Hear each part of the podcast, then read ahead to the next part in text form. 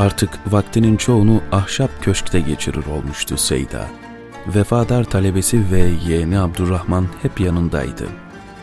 İstirahate ihtiyaç duyduğu zamanlarda rapor alıyor, koca bir nehir gibi akan boğazı seyrediyordu.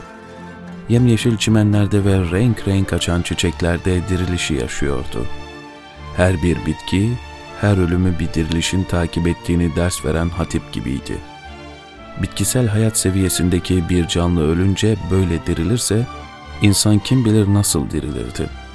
Çekirdeğe koca koca çamların, çınarların tarihçeyi hayatını saklayan kudret ne sonsuz bir kudretti. Taşı toprağa delip geçen nazenin bir filizin adını anarak yol istediği zat ne müthiş bir hikmet ve cemal sahibiydi.'' Sesleri ve gürültüleri nakleden hava zerreleri adeta biz yapmıyoruz, o yapıyor, o yapıyor, o, o diye haykırıyorlardı. Her güzellik güzeller güzelinin habercisiydi. Baharı bir kitap gibi okuyor, o kitabı her mütalaa edişinde bir ömürlük ilim öğreniyordu. Zihni ve kalbi afakta ve enfüste hep aynı şeye bakıyordu. Bir güzele kaptırmıştı gönlünü ki bir lahza kendini onu düşünmekten ve onu anmaktan alamıyordu. Onca sıkıntının ardından Rabbi böyle bir huzur ve rahat vermişti. Hele geceleri, gökleri seyrederek sabahlara kadar köşkün kocaman salonunda Esma-ı Hüsna'yı veya Kur'an'ı okuyor, namazlarını bütün benliğinde duyarak kılıyor, kılmaya çalışıyordu. Kur'an'ın her bir harfini, her bir kelimesini ve ayetini adeta sütü bütün hücrelerinde duyan bir beden gibi emiyor, ağır ağır ve tane tane o kulluğun huzurunu yaşıyordu. Yeğeni Abdurrahman'ı masraflarla ilgili vekil tayin etmişti. Aldığı parayı ona veriyor, o tasarruf ediyordu. Zaten şahsi harcaması çok azdı. Az yiyor, tad alma kuvvetini şımartmıyor, çok defa sanki yedim diyordu.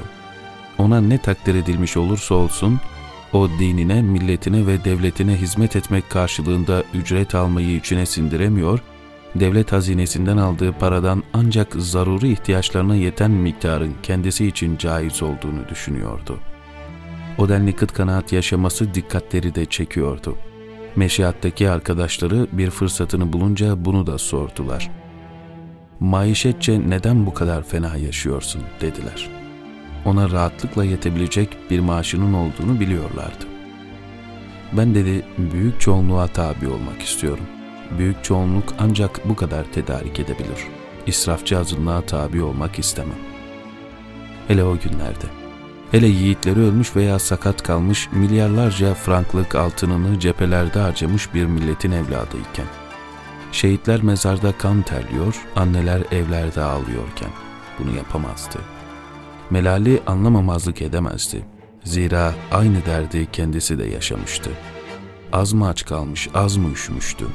Zaten yemeğe çok da alışık olmayan midesi boşuna mı biraz daha küçülmüştü?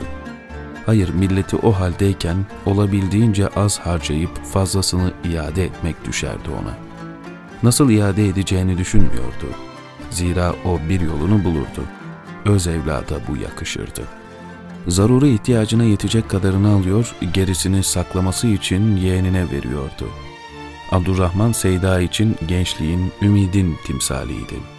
Müttaki ve müdakkikti. Onu çok seviyor, Abdurrahman sevildiğini biliyordu.